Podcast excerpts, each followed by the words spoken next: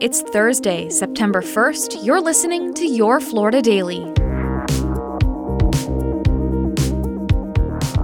I'm Katrina Scales.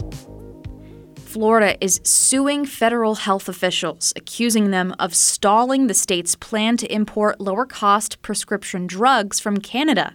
Governor Ron DeSantis announced the lawsuit against the Department of Health and Human Services and the FDA at a news conference. This will benefit people, you know, of all walks of life, regardless of any any political persuasion. So hopefully they'll just do the right thing. Uh, it's unfortunate that we had to do this, but at the end of the day, uh, we've waited long enough.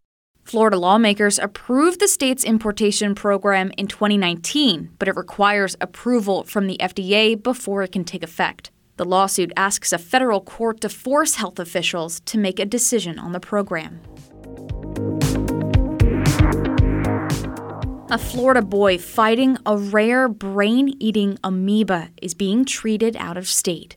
Yesterday, 13 year old Caleb Ziegelbauer and his family boarded an air ambulance to Chicago. Caleb has been sick since July after a trip to the beach near Fort Myers.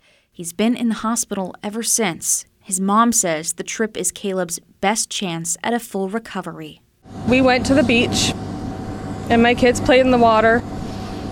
And by July 7th at night, Caleb started telling me he had a headache.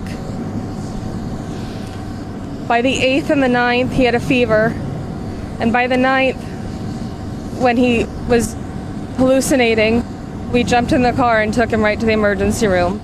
According to the CDC, only four people have survived this kind of infection in the past 60 years. And an Amazon delivery driver is being credited with saving three puppies trapped in a burning home in North Florida. Columbia County Fire Rescue said a passing Amazon driver spotted smoke coming from the home and called 911. Firefighters say the homeowner wasn't there, and thanks to the driver's call, the home and the pets were saved. All three dogs were treated for smoke inhalation and revived. You can find these top stories along with breaking news, weather, and traffic all day on clickorlando.com. Now let's hear from meteorologist Troy Bridges. He has your Florida forecast. Pinpointing another warm day, close to our average though, high of 93, with rain chances up to 70% by 5 o'clock. The east and west coast sea breezes come together and fire up storms that linger as late as 10, even 11 late tonight. And now, a completely random Florida fact.